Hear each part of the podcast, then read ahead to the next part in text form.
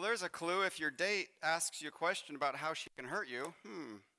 We'll get into that. Well, good morning. My name's John. I'm uh, the lead pastor here at Grace Life. Welcome online if you're online, and welcome here if you're face-to-face. You know, old school, right? When we used to do things face-to-face. Well, or I'm glad you're here. That's kind of fun. So, um, love that. Before we get started here, I just want to remind you about the value of our life groups. If you're not in a life group, you're missing out on the life groups. We met with ours a while ago. It's just refreshing, really, really fun. And um, want to go back to our core values of knowing God and His Word, experiencing grace and forgiveness, growing in healthy relationships, and then impacting those near and far. That's kind of what we do here. And um, the rhythms that we experience come from those values. So if you have a rhythm of reading God's Word personally, it probably comes from a value of knowing God and His Word, right? And our value of experiencing grace and forgiveness, that leads us to forgiveness and community and in our small groups and other relationships. And we, as we grow in healthy relationships, it's only natural to desire to impact those far and near. So everything comes together, and our big picture is making disciples. We want to be a disciple, and we want to make disciples. Remember, churches don't make disciples. People do. Right? We, we make disciples. All right, anyway, so just a reminder, that's who we are, that's what we're about, and I'll end my pyramid scheme right now. All right? Anyway, so this is what we're talking about. We're in the book of Judges, and I'm trying to, trying to give you the big umbrella. So here's the big umbrella. We're zoom out. What's going on in Judges? This is it. The people of God were unsuccessful against their enemies because they forgot to remember the works of God as recorded in the Word of God, well, that's the covenant.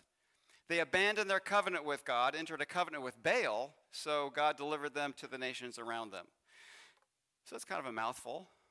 I suspect that if I shut that off and handed out a piece of paper and asked you to write it down, there would be varying degrees of success and stress. Brings back the bad, bad days. So my wife and I were talking about this, and she's like, oh, it's just so many words. I'm like, oh, it's perfect. And she's like, well, you know, let me, let me have a shot at this. This is her version. They forgot. Okay, I think we'll go with that. So the title today is They Forgot, all right? And that's, that is appropriate. Um, love it. Anyway, seriously, instead of experiencing beauty, order, and abundance because they followed God, because they remembered God, they forgot Him, and they experienced death, disorder, and chaos because they forgot the covenant. They forgot the God of their youth. And the covenant reads like this. There's, there's Deuteronomy twenty-eight and Leviticus twenty-six spells it all. And um, here's a couple, here's a verse. Well, first off, it's prefaced with a ton of blessings.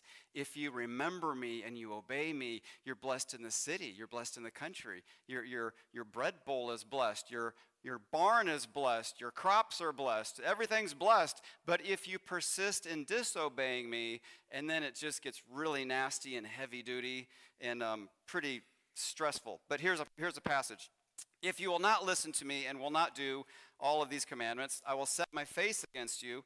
You shall be struck down before your enemies. Those who hate you shall rule over you, and you shall flee when no one's pursuing you. In spite of this, if you will not listen to me, then I will discipline you sevenfold for your sins. And that's repeated three times, that sevenfold, three times in about ten verses. And so I'm going to flash back here, zoom out, and, and kind of remind you of where we've been. We, we did Joshua um, a while ago, and uh, we, we saw that in the middle of that, there was this weird pattern of victories. I'll, I'll have my hand up here for victory, and then defeat, and victory and defeat, okay? And so there's that pattern. It seems to be very much on purpose.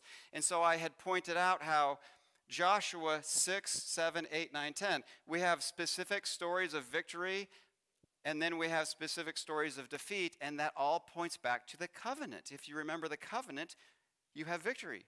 If you forget the covenant, you have defeat. And so this is Joshua's way of selecting the history.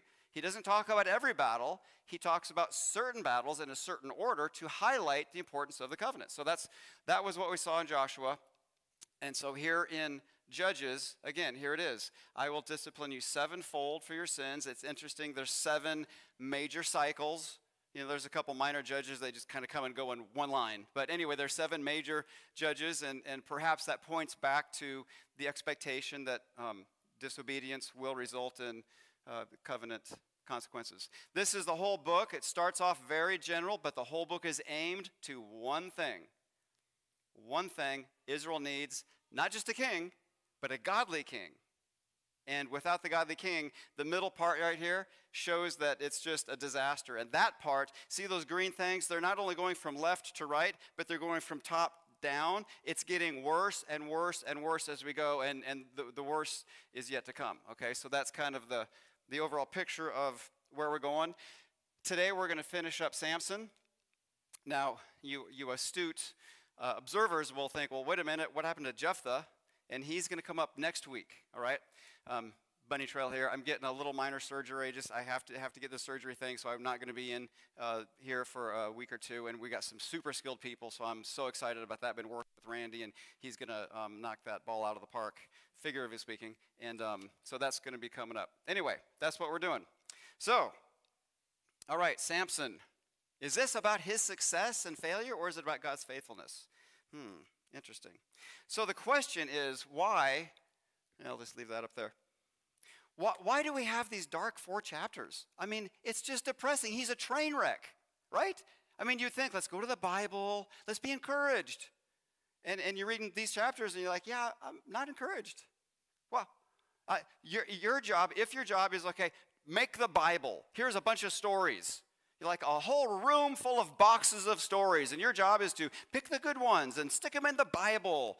Make it encouraging, you know, positive, encouraging. And would you, would you put Samson in this book? It's here for a very specific reason, right? Very specific reason. So we're going to talk about that. Um, but how did we get here? We got here because um, the Philistines are oppressing Israel. Why are they doing that? Because they forgot, okay? So they forgot. And uh, just a heads up on the Philistines, the Philistines were not like Assyria or Babylon. Assyria or Babylon would come in, conquer a nation, take it over. You are now slaves of that country, and they would impose a puppet king and, and do all that, and then you had to pay them a tribute, which is basically just, I'll give you money, don't kill me this year, and you do that over and over and over. The Philistines weren't like that. They didn't have the resources and organization to impose themselves on other countries. They just raided during harvest, steal your food, and then go back to your hometown. That's, that's how the Philistines operate. Do you remember Gideon? Remember Gideon's threshing his wheat in a cave because the Midianites would come and steal the food, then the Midianites would go back to their home. That's the model here, okay? And there's, there's political uh, reasons why that's going on, but we don't um, need to get into that. Okay, and there was great rejoicing. Anyway, so, um, so they forgot about God and the covenant. The Philistines are stealing their stuff, and now Samson is called to begin to deliver Israel from the Philistines. Begin is an interesting word. Remember, he starts it, but David um, finishes it. Well, okay, so the story opens up in chapter thirteen, verse three, way back there, and it says, an angel of the Lord appeared to uh, Samson's parents, and, and it says, you're going to have a son, because the Lord was at work, and he wanted to deliver Israel. So, but that creates a problem, because what, what we have here is um, the angel's announcement to Samson's mother. We, we talked about this last week, but I'm just going to review it because it sets the stage for kind of the, the confusion of Samson. Uh, the angel said he should drink no wine. He should, the baby Samson, uh, well, his whole life, not eat anything unclean. No razor shall be on his head. He shall be a Nazarite from the womb, and he shall begin to save Israel from the Philistines.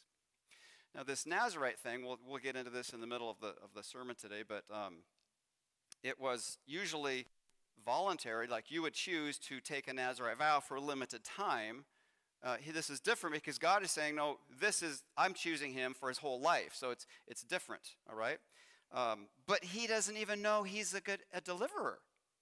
So, so the question is, well, where does success come from when the people that need deliverance don't want it, they've forgotten who God is, and the, the person that's chosen to deliver them is ignorant of his mission? He doesn't even know that he is supposed to be a deliverer. When the mother announces that special revelation from the angel to her husband, she skips a couple important things. Like, oh, the part about no razor shall touch his head, and the part about delivering Israel from the Philistines sort of just slips her mind, right? And so Samson literally grows up clueless about his mission. And we see that on every page and every paragraph. He is operating out of vengeance and personal gratification with no larger picture to guide him. And that is his sad story. So, eighteen, we had a wedding, and um, he goes down to Timnah to marry this Philistine woman, and uh, he scoops some honey out of a dead lion that he killed earlier, gives it to his parents. He doesn't tell them. We see that pattern of non-communication in the family. And, and um, at the wedding feast, he gives a riddle. And he says, out of the eater came something to eat, out of the strong came something sweet. That rhymes in English, we're just lucky, but in Hebrew it's different. But anyway, so it's it's a cute little riddle, and, and they press and press, you know, his wife-to-be, and says, we'll burn you to death if you don't f- tell us the answer. So she gets the answer, and they come back the seventh day and say, what is sweeter than honey, what's stronger than a lion? And he says, if you had not plowed with my heifer, you would not have found out my riddle. And remember, this is his wedding day. He's calling his wife a cow. There's some issues here. Anyway, the Spirit of the Lord came, and he rushed on them, and he killed um, some Philistines, thirty men, and that sets the stage for chapter fifteen. Okay? So, chapter fifteen, verse one, let's get to the text. Uh, Samson is playing with fire here. He has um, revenge problems. Chapter fifteen, verse one. After some days, at the time of the wheat harvest, Samson went to visit his wife with a young goat. He said, I will go into my wife in the chamber. But her father would not allow him to go in. And her father said, well, I really thought you hated her, so I gave her to your companion. Ouch. Is this, is not her younger sister more beautiful than she is? Well, that hurts too. But anyway, um, please take her instead. And Samson said to them, this time I shall be innocent in regard to the Philistines when I do them harm. That's in, that's interesting, right? He says, well, this time I'm innocent. As, like, what about all the other times? You know, anyway, okay, but, and so Samson goes off, he catches three hundred fox, and he, t- he ties them tail to tail. I remember reading this passage like I was like in junior high, and I'm just, I just thought he took the tails of the fox and tied tails in knots. Just like, well, there's, how does that work? There's just like little bones in there, and you can't really, it just, he likely just had ropes between two foxtails and torches on the ropes, okay? Anyway, just... that's probably what he did. And then, and the word fox could also be jackal. The Hebrew is kind of vague there. But anyway, catch, catching that many foxes or jackals is a big deal in itself. And then he ties the torches, and they run through the standing grain, and they burn all of their food. That is a big deal. And they said, who did this? They point to Samson, and they said, um, and then they burned the wife, his wife and father with fire. So he's operating out of revenge. This is a quick picture of... Um, You want to get the next picture, the next slide there of a fox? Or not, that's okay. Anyway, it's just a picture of a fox. You've seen a fox. They're little thin ears with big, um, big ears. So verse seven, we'll go on to verse seven. Samson said to them, if this is what you do, I swear I will be avenged on you. And listen to this, after that I'll quit. Is that your experience with revenge? That once you get revenge, you're, you're like done. You're like, oh, no, that's good. I feel that's enough. That's enough revenge, right? No, it's, it's um, it, we're going to see him just go on and on and on. And verse eight is weird. Look at verse eight. And he struck them with hip and thigh with a great blow. And he went down and stayed in the cleft of the rock at a Tam. Hip and thigh. That's vague. I looked it up. It's still vague.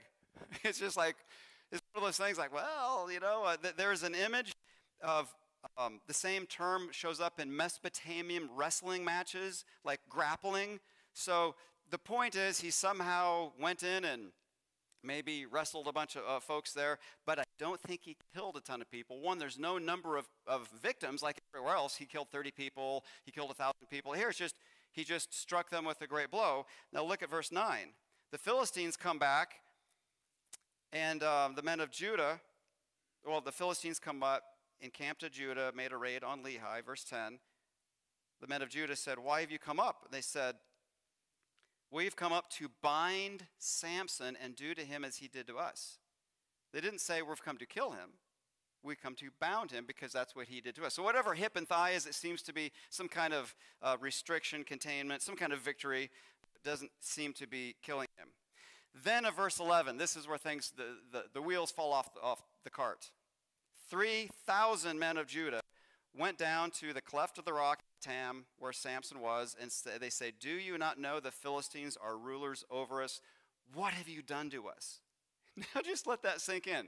Okay, back up, because the, the Philistines are the bad guys, right? Samson's the good guy, keep this straight, and Samson's good guy teammates, the three thousand men of Judah, say to Samson, "The bad guys rule over us, and that's quite fine with us. Why are you upsetting the cart? Shut up. You're going to make them mad." And, and you're like, it's just, it's just kind of confusing, right?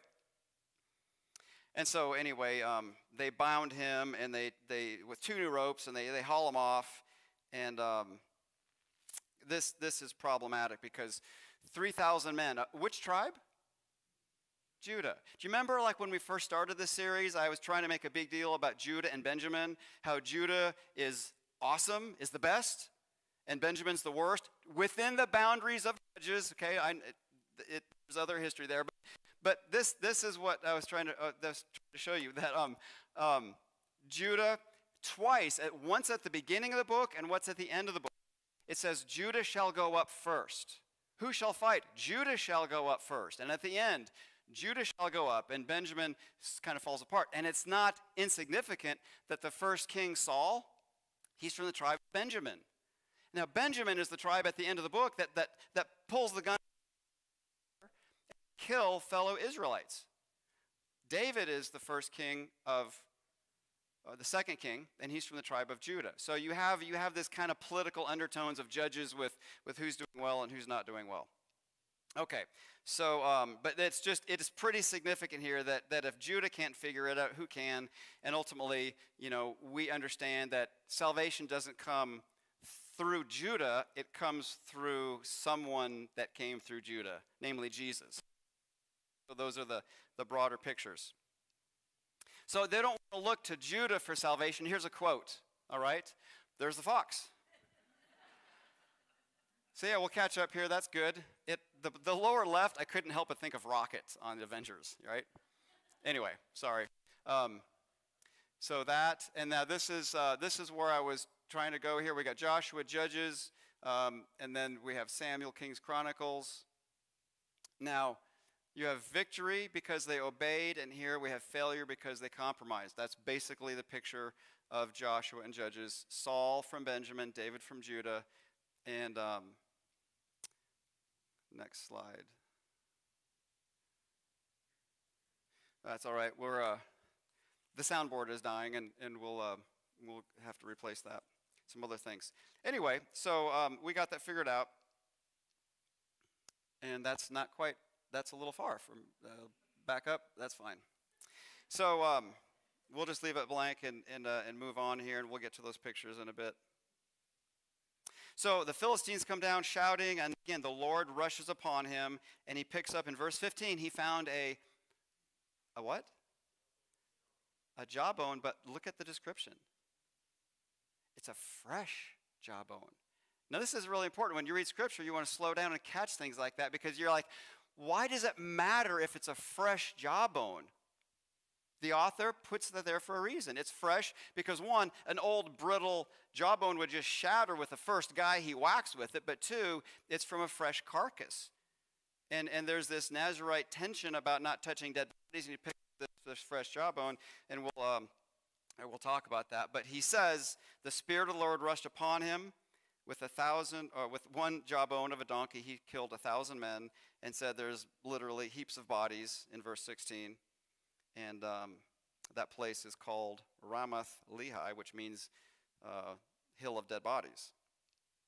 Anyway, so um, another thing that's interesting in this book is, is you walk through, there's a whole bunch of really unconventional weapons and in the hands of untrained people that God leads to victory with because they have faith. Isn't this great? Remember, you have Ehud and his homemade sword that he lost. And um, then you have Shamgar with his ox goad, just like a stick with a pointy end. And, and you've got um, Jael, just a woman with a hammer and a tent peg. And um, a certain woman that, that just throws a millstone on, on the head of Abimelech. And then you've got Samson with a jawbone. So I think the point here is Israel is reading this. It's like God is not limited by resources. He's limited by our lack of faith. I mean, practically, right? That, that's our experience. And so um, he's faithful. He's able to deliver with anybody that trusts him. So that's encouraging. But but this killing thing, I, I talked about it. I touched on it last week. I want to get into it again just to try to um, help with that. If you're a Nazarite, there's three things in number six that are laid out. One, you don't cut your hair. Two, you don't drink anything from the vine, beer, wine, alcohol, anything like that. And three, you don't touch any dead bodies. And the whole idea is the Nazarite is separated unto God, so you're you're separated like, like a priest cleanliness thing, okay? But here, Samson kills a thousand men. He's killed thirty already, and he's killed a lion. He's killing all over the place. And it's problematic because the Spirit of the Lord rushes upon him only in the text when he's killing people or things. So you've got this headache. You're like, well, wait a minute. I thought you're not supposed to touch dead things. Now the Spirit rushes on him, and he only touches dead things, but he kills dead things with a dead thing. And so we're like, well, what's up with that? And um, it seems that when the angel visited the mother at the beginning, she doesn't even mention anything about the corpse requirement of the Nazarite vow. She simply says, no razor shall ever come on his head, and uh, don't drink anything from the vine. And so it seems like God is using this person for this season, for this, uh, in this way, and that it doesn't necessarily apply. Remember, Samuel was a Nazarite for, for his, um, his whole life, which is unusual. And he kills Agag because Saul wouldn't do it. That's uh, First Samuel. Um, First Samuel one, uh, Hannah says, it makes a vow, if you give me a son, I will give him to the Lord all the days of his life. No razor shall touch his head. So she's, I think, thinking of that Nazarite thing. Um, but then he, he um, kills Agag. And the word there is kind of brutal in Hebrew. It li- literally means hacked to pieces, like dismembered. So he's going at it, and there's no way you do that and not get... Bl- so anyway, um, my point is he's a Nazarite, and he moves through this killing uh, like Samson. Anyway, uh, so how does Samson begin to rule? How does he? How does he rule? He rules alone, motivated by personal gratification and revenge.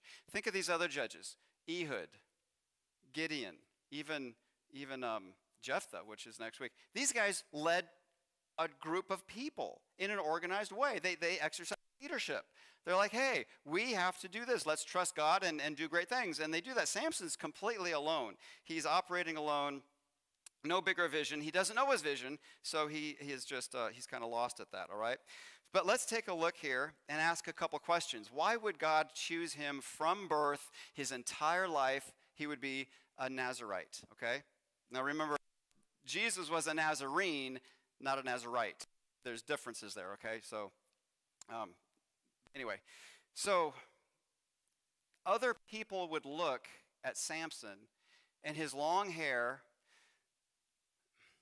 Samson with his long hair was supposed to obey God. And when he would obey God, he was supposed to be a walking reminder of faithfulness to the covenant. Because every time you would see Samson lead the troops with his long hair and God do amazing things, it was a reminder that God was working through him. It's God who's the hero of the story. Samson's not the hero of the story. Even if Samson obeys and does everything great, he's still not the hero of the story. It's God who's the hero of the story, right? And so imagine a little conversation. Hey, Daddy, Daddy, that, that man over there, how come he has long hair? Oh, son, well... that's Samson, and God chose him from birth to be a Nazarite, which means he will never, ever cut his hair. And as long as he obeys God, it's not like magical hair, as long as he obeys God, God works through him, and he delivers us as a nation. He's a walking, his obedience and his hair were supposed to be a walking reminder of faithfulness to the covenant, calling people to be faithful to God, but he completely goes the other direction, and there's no corporate challenge through Samson. Everything's individual revenge, right? So, um, we continue. He, he kills uh, a thousand Philistines, and then he starts whining. Look at the next verse. Look at eighteen. He was very thirsty. I guess killing a thousand people is a big deal, so he gets thirsty, right? And he calls on the name of the Lord. And look at the tone here. You've granted this salvation by the hand of your servant, and shall I now die of thirst? It's like, hey, come on, give me water. I'm thirsty. He this this attitude pervades, um, goes across his whole life. Pervades, I think, is the word I'm look, looking for, right? And so um, we'll we'll pick up on that later. Kind of a whiner, right? Uh, entitled. And then verse twenty is really instructive. Verse twenty, he judged Israel all the days of the Philistines twenty years. Okay, you, you read that, you're like, whatever, not a big deal. Except flip over to sixteen thirty-one. By the way, it says page like two hundred fifteen in the Bibles in front of you. So fifteen twenty says he judged Israel twenty years. sixteen thirty-one also says he judged Israel for twenty years. Um, why is that a big deal? Because throughout Judges, there's this repeated formula for all the judges. And I'm just going to read them to you here, uh, quick like, so just listen to the formula. Tola judged Israel and died. Jair judged Israel and died. Jephthah judged Israel and died. Isben judged Israel and died. Elon judged Israel and died. Abdon judged Israel and died. Okay, there we go. And so you see the pattern here. So when we read, oh, and Samson, he judged Israel, there's this expectation, and died, except his death is completely unique. And so the whole chapter sixteen is devoted to that, that expectation of silence, like what happened to him. Yes, chapter sixteen explains the whole mess, okay? And so um, that is what's going on here, chapter sixteen. So see if we can go on here. Great. So chapter sixteen. Um, It, the book begins with potential from God, and it's ending with his potential consumed. He no longer has potential. In the middle, a bunch of problems that were his own fault, right?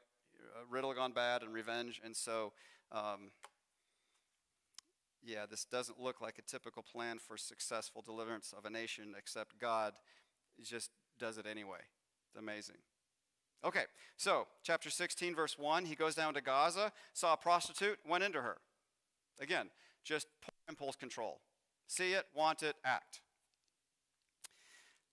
Now, that was the same back in chapter thirteen. He's like, I saw a woman in Timnah. I want her. Dad, get her for me. Well, in that culture, that's not normal. The dad has, you know, the broader vision, knows what the son needs, and not just some hot-looking enemy from Philistines. Like, and, and so he, he just has poor impulse control. I saw her, get her for me. And now, and then later, I'm going to die of thirst. And so he basically seems like a spoiled child that gets whatever he wants. Again, he has no vision of mission. If you have a vision for your life, the, that creates boundaries for you. And, and you become deep and powerful, unlike the Platte River, which is like four inches deep and like half a mile wide, right? That's, that's Samuel. He has no boundaries, and so um, without the Spirit of God, he's super weak. And then sees a prostitute and just wants what he has and takes it. Verse two, and we've already read this, Tip read this, and so um, they threaten him to kill him in the morning, and then he goes to Gaza, and um, I was able to hack the security system at Gaza, um, and this is some GoPro footage. Anyway, so uh, yeah, the, the gates of the city are a big deal. The gates of the city are what keep the bad guys out of your city. And so think about the metaphorically, what is he doing when he's taking the gates away from the city, leaving a gaping hole in the city wall? The city is vulnerable. I mean, they, the enemy can just walk right in. And so he's, he's sort of like, you know, poking the bear. It's just like, hey, I can do this, and you guys have no protection now, okay? Because, anyway, we're going to come and get you the whole, the whole thing. So that's what's going on there with, um, with the city, and that is interesting. Hauls up, it, it miles away. Some debate about how far, but miles and miles away. Strong, strong um, feet of strength, right? In spite of his strength and his giftedness, and there are, there's, there's a bucket full of N F L players that fit this really well. Incredible giftedness physically and just morally, just wow, a train wreck, right? I'm, I won't even start going to the list because I'm going to get out of here and have lunch eventually. But anyway, you just, you just see that um, quite often. So he's addicted. He's addicted, and um, and that is a super sad thing. So, so he flirts with disaster, And now in verse four, disaster flirts back. And after this, he loved a woman in the valley of Sorek, whose name was Delilah. Now, Delilah, um, she's a Philistine woman, and her name sounds like Lila, which in Hebrew means night. So you've got this, this whole night tension, and, and metaphorically night has to do with, you know, adversity and, you know, a, a dark night of the soul, that kind of thing. But anyway, so um, she comes into the picture here, and the Philistines are frustrated. They say, give us the answer to his strength. We'll each give you eleven hundred pieces of silver. Probably the five kings of those Philistine cities. We don't know for sure. But anyway, that's a ton of money, so she could be set up for life. And basically what's going on here is that Samson is a national security risk, and she holds the key to the nation. I mean, it's not just a check in the mail. It's like the, the five kings, uh, the leaders of the Philistines are asking her for help. This is her golden ticket.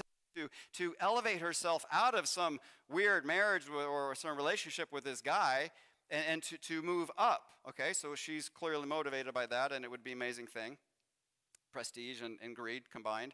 So she sets these traps. Oh, please tell me where your strength is so that you may be bound. And he says in verse seven, sixteen seven, seven fresh bowstrings that haven't been dried, tie me up, and then I'll be weak. And she does it, and then she's like, Samson, the Philistines are here. Really? This is, and then he breaks them, and, and, and I just want to say, Samson, let's just look at what's going on here. The girl asks you how to hurt you. You, you lie to her, but she acts on the lie. You want to connect the dots here? No, let's just keep going. Okay, verse seven, uh, verse ten. And then the same thing. How can you be bound? Well, seven new ropes that haven't been used. So she does that. And then she's like, Samson, the Philistines. And he breaks the ropes, and he still doesn't connect the dots. And then verse thirteen and on.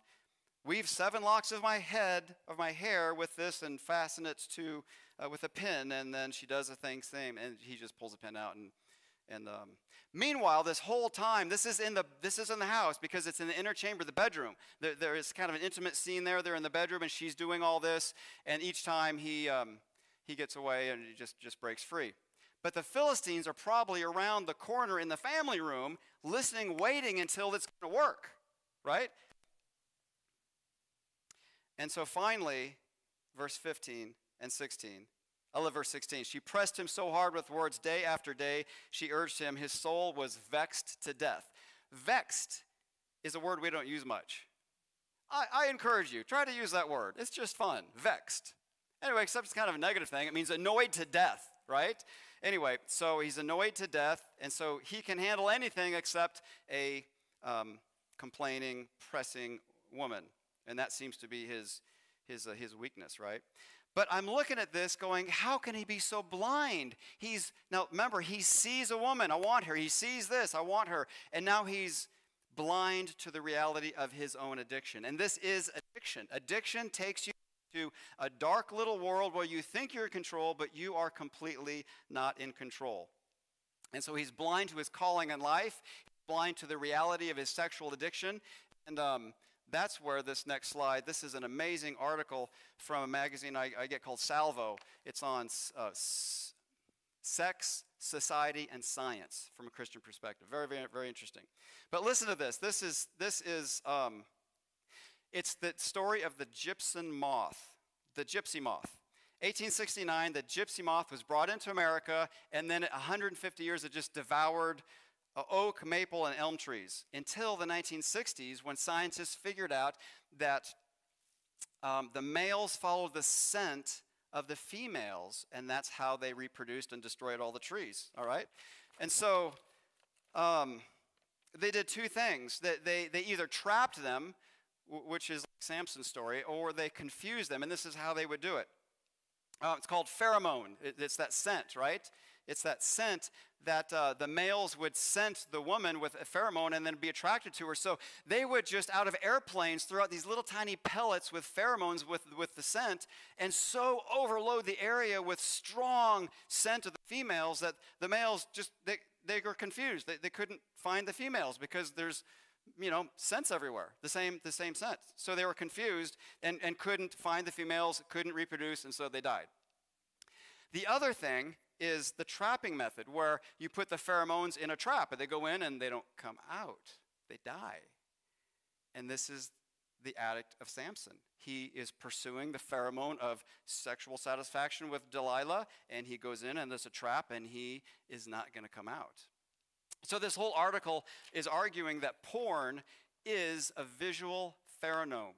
It is a drug, a, a physical. It, it creates physical drugs in our bodies, and um, it is addicting. And so I couldn't help but look at Samson's behavior, and I go, dude, you are just like this gypsy moth. You're, you're blind to reality. You're in an addictive pattern. And as you watch his behavior, it gets it gets stupider and stupider and stupider and bolder and bolder and bolder, right? And, and we're like, we're in the grand sense like going, no, but he just keeps doing it. So um, anyway, okay, so uh, verse eighteen. Oh, that verse seventeen, he finally told her everything in his heart. No razors ever come on my head. I'm supposed to be a Nazarite, supposed to, you know, do all this stuff. Verse eighteen, Delilah saw he had told her everything in his heart. She calls the Philistines, likely close by. Come again, he's told me all his heart. They came up, brought the money in their hands. She made him sleep on her knees, and true or false, she cut his hair. Cuidados, amigo. Delilah had never cut Samson's hair. Everybody thinks, e even, here, check this out. Lucas Cranach. Who's cutting his hair? Delilah. Now, what's wrong with this picture? Well, other than the whole Elizabethan thing, that's weird, right? I mean, the guy needs to take my backgrounds and cultures class. They don't dress like this. Anyway, um, but, but Delilah doesn't cut the hair. And then, then what about Rembrandt? Rembrandt? Now, I had to do some research in this because, because here's the scissors and here's a person holding hair. And I'm looking at this going, is, is that supposed to be a woman? I mean, is it just me? But she's not especially beautiful. I don't know. I don't want to be unkind, but I'm like, I couldn't tell. Is that a servant or is that supposed to be the girl? In the text, look at the text. And she called a man and had him shave off the seven locks of his head. Delilah doesn't cut the hair. She gets a servant to do it. So, you know, this is just art. Let it go. It's okay, right? Just, it's art representing a story. I'm just trying to help. One, seriously, I want you, when you read Scripture, read critically. And, and, and you read about a fresh jawbone, you're like, hang on here. Why is that mentioned? And you know what I mean? Little things sometimes are very, very important. So, whatever. We'll move on here. But, um, so, Delilah. Delilah lures Israel's leader to his death. Whereas before, Jael, remember, tent peg? She lured the foreign leader to his death. So things have so turned, right? Because of they've forgotten the covenant. Now their own leaders are being, um, they're, they're, they're in a pheromone fog and they can't, can't see straight. And then look at this next, uh, where I'm in verse nineteen, the last part. Then she began to torment him. Wow, okay. And his strength left him. And she shouted like she did, uh, you know, before. The Philistines are here, and this is super sad. He says, I'll go out as I did before, verse twenty. Look at the last part of verse twenty. But he did not know that the Lord had left him. That is sad. They seized him, gouged out his eyes, brought him down to Gaza. Instead of enjoying the prostitute, now he's bound with bronze shackles, grinding mill at the prison. But the hair on his head began to grow again after it had been shaved. So Samson's name means sun-like, like light, and his life ends in darkness. He's, he's blinded. He, he used to be a prisoner of what he saw, and now he's a prisoner of what he can't see. He's literally blind. But God is faithful. And even with a train wreck like this, God's hands are not tied, but his hair grow. And God's faithfulness to the, the covenant in Israel is going to come in even with a train wreck like Samson, and his hair grows as a reminder that it's covenant faithfulness that is so important here. Hair, okay, so that's what's going on. That's what's going on here, and um, I, I love that because of God's grace. Now it goes on in verse twenty-three. Look what they say. The Philistines say, "Our God has given Samson, our enemy, into our hands." Verse twenty-four. They praised their God, for they said, "Our God has given our enemy into our hands, the, the ravager of our country who's killed many of us." Twice, the Philistine perspective is a spiritual, theological statement. Our God is better than their God. That's what they're saying. Do you think God is going to sit in the heavens and go, hmm, oh, whatever? No, not so much. God is going to come in here and go, yeah, this is not just about political freedom or physical suffering. This is a theological statement. And so God is going to take that challenge. And um, while his hair grows, he is going to move through with deliverance. So God is not just rescuing them from physical oppression. He's rescuing them from idolatry. But they never get that picture, right?